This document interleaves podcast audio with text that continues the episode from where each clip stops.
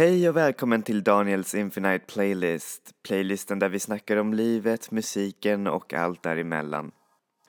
Alltså gud, mina kära lyssnare, jag har verkligen upptäckt en sak. Alltså man blir verkligen riktigt, eh, eller okej okay, inte alltid, men typ så här, man blir väldigt allmänbildad av att lyssna på mycket musik. Jag menar, jag vet inte om ni, men eh, alltså jag känner typ ibland när så här band eller artister typ så här eh, sjunger om intressanta koncept eller typ har, jag vet inte, till och med allt ifrån låttitlar som jag tycker är så här jätteintressanta så brukar jag alltid gå och eh, kolla på så här Wikipedia eller någonting och sånt eh, och se vad det betyder.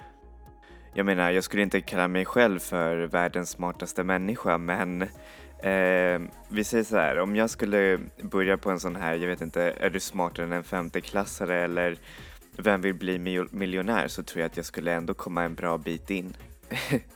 så guys, lyssna på mer musik. That's what I'm saying. Så, det var dagens brain fart och nu ska vi gå över till, ja, den här veckans tema och det som vi ska diskutera, nämligen kvinnliga producenter.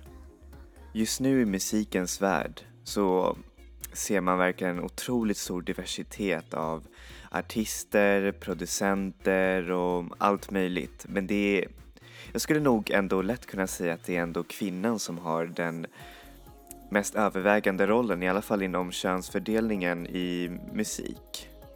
I alla fall om man tittar på Billboard topplistorna, då är det nästan bara kvinnliga artister som är framme. Och vår tids största artist är ju Beyoncé liksom. Fast nu så snackar jag såklart om, ja, eh, mainstreamvärlden liksom. Och oftast de här stora artisterna har en massa, massa, massa otroligt många producenter bakom sig och de flesta är verkligen, ja, de är män. Så jag har gått och undrat lite, vad är de kvinnliga producenterna? Alltså de som står bakom eh, de här boards och liksom så här fixar till musiken eller någonting sådär. För er som inte vet vad en musikproducent är så ja, det är en ganska bred roll. Man skulle kunna nästan eh, säga att eh, en musikproducent är lite som en eh, regissör eller en assisting director beroende på hur stor roll producenten får. Producenten eh, oftast eh, sitter bakom instrumentbrädan, mixar, eh, klipper, mastrar, allt möjligt tekniskt med andra ord. Och sedan så har producenter oftast en speciell eh, teknik som de använder och som till slut eh, influenseras av bandets sound. Jag menar, det finns många musikartister som har fått sin breakthrough genom att jobba med rätt producent liksom. Till exempel Beatles och George Martin. George Martin skulle man kunna säga, han var ju den femte Beatles-medlemmen. Han öppnade väldigt mycket av Beatles eh, sound och även i deras tidiga sån här eh, pop eh, så la han till även kanske lite experimentella instrumenter till låtarna, till exempel arabiska trummor och eh, diverse olika syntar. Och sedan Phil Spector med sin Wall of Sound-metod som verkligen revolutionerade mycket av eh, musiken och hur man spelade in musik. Så nu när ni vet vad en producent är, vad, vad tänker ni på? Och om vi sätter det i lite mer av ett nutidsperspektiv. Ehm, um, får se. Max Martin, Red One, Steve Albini, Flood, Lex, Chris Cody. Ja, just det, alla de här har kuk. Men alltså seriöst, varför är det så stor korvfest ute i musikindustrin? Var är kvinnorna? Och det finns många, många, många, många skäl till varför det inte finns ganska mycket så här framstående kvinnor inom ja, just producentrollen. Och en ganska stor anledning till det är just att det är historiskt också. Nämligen att, ja, man känner ju nästan bara till vad heter de här klassiska kompositörerna och många gånger, alltså speciellt kvinnor inom konstbranschen som ja, som dedikerade sig till målning, musik och sånt där, det, var liksom, det hade inte samma värde som just det som männen skapade. För man ansåg inte att en kvinnas skapelse var lika värd som en mans, utan det sågs som, eh, ja, i det värsta, väldigt, väldigt eh, lågt ställt. Vilket är en stor shame. Och den här synen nog kanske finns kvar i vissa delar av musikindustrin. Främst inom producentyrket. Och man kan se lite av samma fördomar faktiskt. Ni har säkert förstått att producentyrket är väldigt tekniskt. Och vad rimmar tekniskt med då? Ja, killar, Xbox, maskiner, allt som petande som inte tjejer ska hålla på med. It's a boys club, get out. Och det där är ju superhemskt. Jag menar, det kanske är det som har gjort att flera aspirerande kvinnliga producenter har eh, liksom givit upp i den här branschen för att det är så himla mansdominerad och om man ser typ en kvinna bakom, ehm, ja vi säger de här tekniska bitarna så skrattar man åt det. Och så är det inte för övrigt i musikindustrin. Det är även så ja, under vissa yrken som man pluggar här i universitetet. Och sedan, alltså det här är verkligen det hemskaste. Det finns så mycket sexism inom musikindustrin alltså, så att det inte är sant. Alltså det finns till och med kvinnliga artister, alltså hur många kvinnliga artister, speciellt inom indievärlden. Grimes, Charlie XCX, um, ehm, Beth Constantino från Best Coast, Amber Kaufman, för att nämna några liksom, har blivit verkligen trakasserade, alltså både sexuellt och uh, ja, psykiskt, liksom bara för att de är, ja, de är kvinnor. Speciellt Grimes som har skrivit om det här flertals gånger när hon har blivit eh, trakasserad av vissa producenter, alltså stora namn, hon har inte eh, dock lagt ut namnen, men som har eh, typ eh, skrivit så här, ja ah, men om du har sex med mig så kan jag producera ditt album eller någonting sånt där. Vilket är, alltså jag är verkligen, alltså jag skäms över att vara man. Det är hemskt. Fast å ena sidan så finns det en annan, kanske lite en bättre sida till just allt det här och som ni kanske inte har tänkt på. Det är att eh, kvinnliga producenter oftast frontar sina egna akter. Alltså de är sina egna artister. De sitter oftast inte bakom instrumentbrädan utan de frontar också sina egna akter. Alltså de gör både och. Inte som någon jävla shady namnlös producent som eh, orkestrerar allting från sitt bord. Utan kvinnorna ofta står för sin egen musik. Och det är det som man ser också i de flesta bandkonstellationerna. Alltid när man ser typ en bild där det kanske är två killar eller tre killar och sen en tjej. Då är ju alltid nästan, vi säger 98% av fallen, eh, tjejen som är sångerskan i bandet. Och det kanske är också lite lurigt i, i och för sig, för då är det typ så här, ja men här finns alla de här männen bakom just den här kvinnan. Men oftast i de här banden så är det liksom kvinnan som säger mest liksom. Och det är hennes röst som är viktig. Men det skulle som sagt vara kul att se kanske ett band där vi ser tre kvinnor och sen typ en kille som är sångare.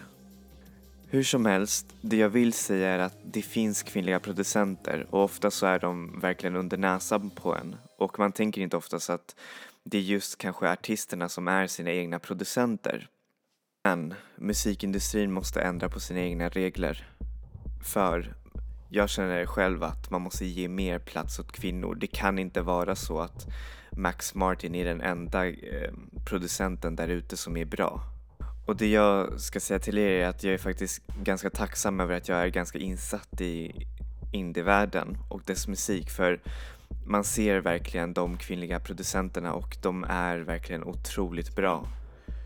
Och det är det jag ska visa er med just den här playlisten, nämligen veckans tema är kvinnor och kvinnliga producenter. Och jag ska säga till er att det här kommer att bli riktigt, riktigt awesome för den här listan kommer att bli väldigt eh, techno-influerad och det är just där alla de här eh, verkligen riktigt eh, talangfulla kvinnliga producenterna finns. Och därför så tänkte jag börja den här listan med något verkligen riktigt mäktigt. Och det är nämligen Holly Herndon. Holly Herndon gör musik som är väldigt teoretisk. Hon utgår allting ifrån röster och använder allting ifrån ljud eh, som eh, kommer förbi när man till exempel browsar på olika webbsidor i datorn. Och så blir det musik av en konstig anledning. Man skulle kunna säga att hennes musik är som en stor eh, C-uppsats eller som att läsa en vetenskaplig artikel. För man verkligen lär sig någonting eller man får någonting av det när man eh, verkligen lyssnar på henne. Och det är väldigt samhällskritiskt. Till exempel hennes eh, nyaste album Platform som kom förra året, den diskuterade väldigt mycket hur det moderna teknologiska samhället påverkar oss. Och speciellt frågor om övervakning. Men det bästa av allt är att hon blandar det liksom som med ett slags eh, dansetos. Eh, Så även om det är politiskt laddad så um, kan man fortfarande dansa om det utan att ens bry sig så mycket om eh, kontexten av det. Så här får ni Interference av Holly Herndon.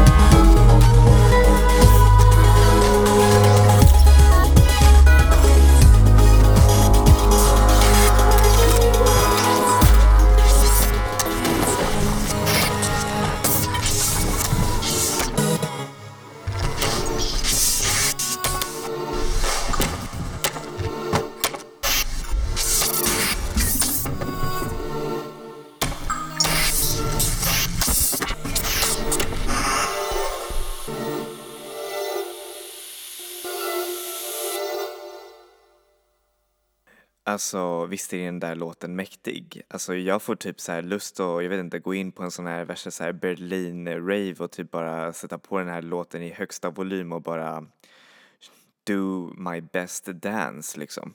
Nästa producent är faktiskt lite av en producent som har kommit ganska mycket i skymundan och det är kanske för att just nu så håller hon på mest och DJar men eh, får se, det var kanske ett, tre år sedan som hon släppte en EP under producentnamnet DOS.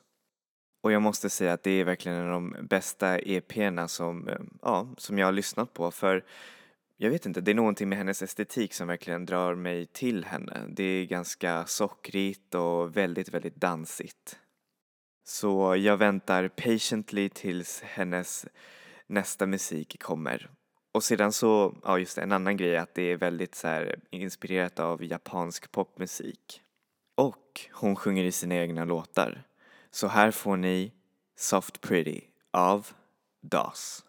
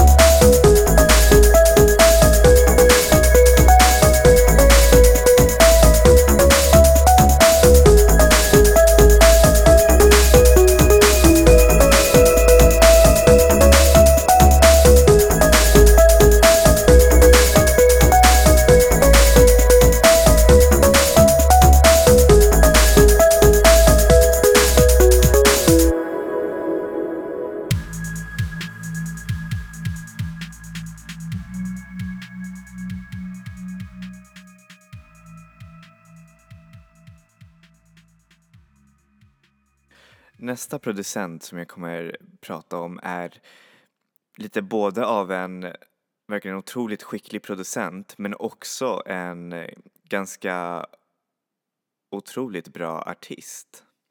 Men främst av allt är hon en producent för innan hon blev känd så släppte hon bara en massa så DJ-mixes och ja, gjorde lite allt möjligt. Men sen så insåg hon att hon kunde också använda sin röst och det gav som en slags annan dimension till hennes musik. Den blev mer sensuell och hade som en slags eh, eh, diva-liknande ton i det hela men det känns så okompromisslöst och så, hur säger man, effortless så man kan inte tro det. Och sedan så är hon en ensamstående mamma och det är en stor grej i sig att hon kan verkligen upprätthålla sin musikkarriär och vara en bra mamma vid sidan av. Så här får ni What This World Needs Now av Coolie G.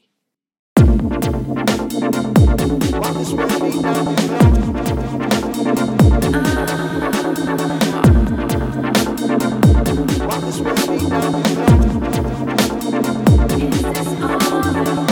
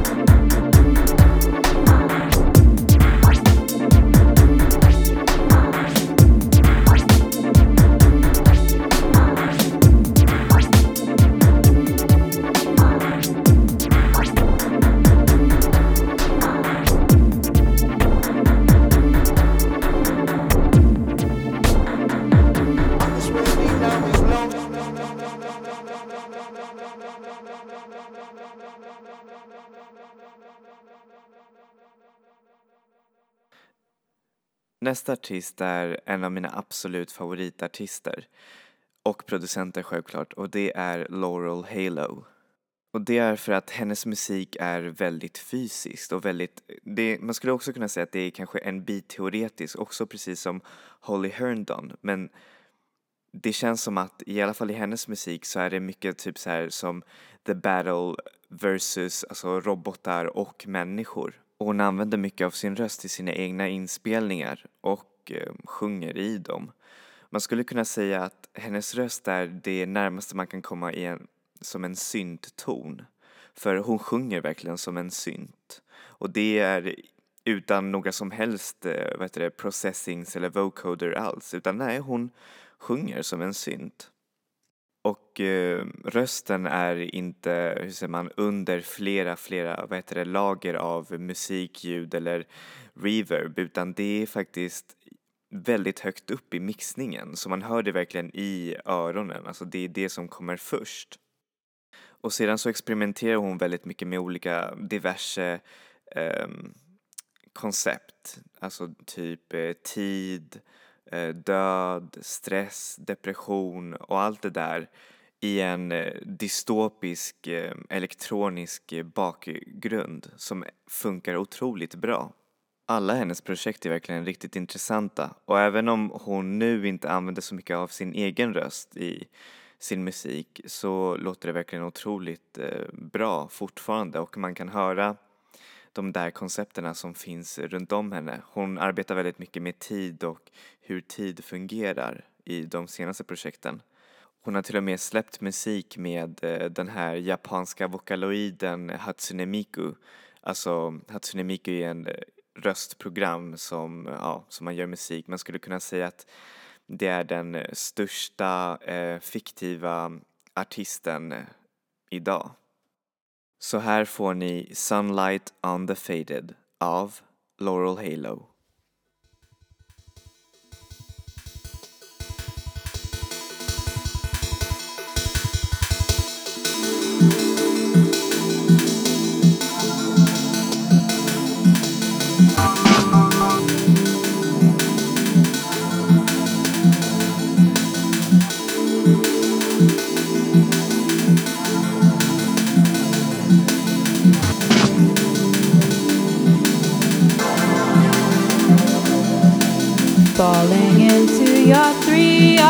Or seven. Only the best memories stay. I just want those on loop forever. Only the best memories stay.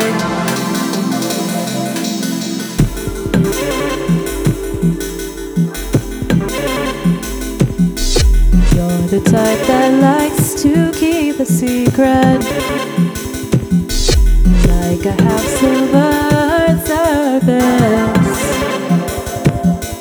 You really think, think it matters.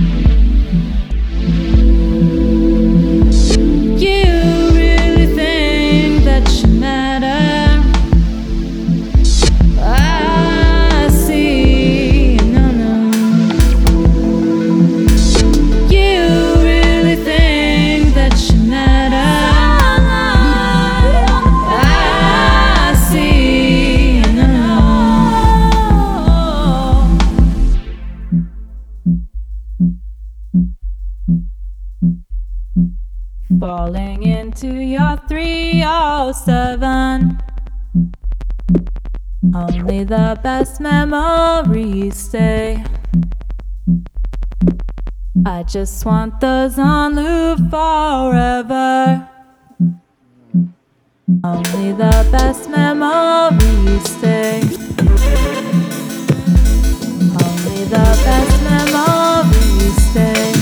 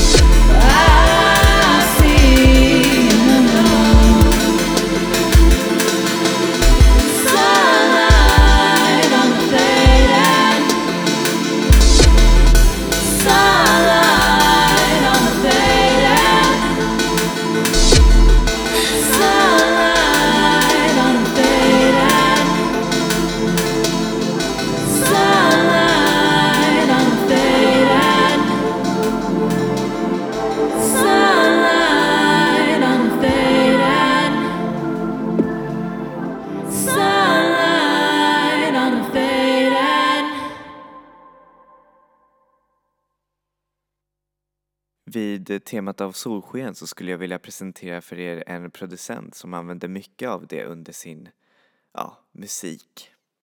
Och då snackar jag nämligen om producenten Iconica. Och eh, för den kanske lite mindre insatta eh, musiklyssnaren så kanske betyder inte Iconica så mycket. Men Iconica är faktiskt en av de första kvinnliga artisterna som släppte ett dubstep-album ni kommer väl ihåg dubstep-scenen, cirka 2010? Och ja, en av de många, vad heter det, ja, klaganden som man hade mot den där scenen, det var just att det var väldigt, ja, det var väldigt manligt. Och som svar till detta så kom Iconica med just det här albumet. Och jag skulle till och med kunna våga säga att det är faktiskt, eh, ja, eh, en av de enda dubstep-albumen som är producerade av en kvinnlig artist. Och hon är ganska speciell skulle jag säga för hon har ingen direkt bakgrund som eh, klassisk eh, composer som vi skulle kunna säga Laurel Halo eller Holly Herndon utan hon eh, skaffade sig en synt och liksom bara började spela det som hon tyckte lät bra och jag tycker det hur säger man, ja, hon måste verkligen ha riktigt duktiga öron för det låter ju otroligt bra tycker jag. Väldigt funkigt, väldigt, ja, eh, det blir som en slags egen eh, tolkning av eh, diverse techno-genrer. Den här låten är dock inte direkt så dubstepaktig utan den är kanske lite mer funky och eh, det är faktiskt kanske den enda låten där hon har med en annan sångerska. Nämligen Jessie Lanza som är själv en otroligt, otroligt eh, talangfull producent. Så här får ni Beach Mode, Keep It Simple av Iconica featuring Jessie Lanza. Couldn't get it over What I thought that I could find You had waited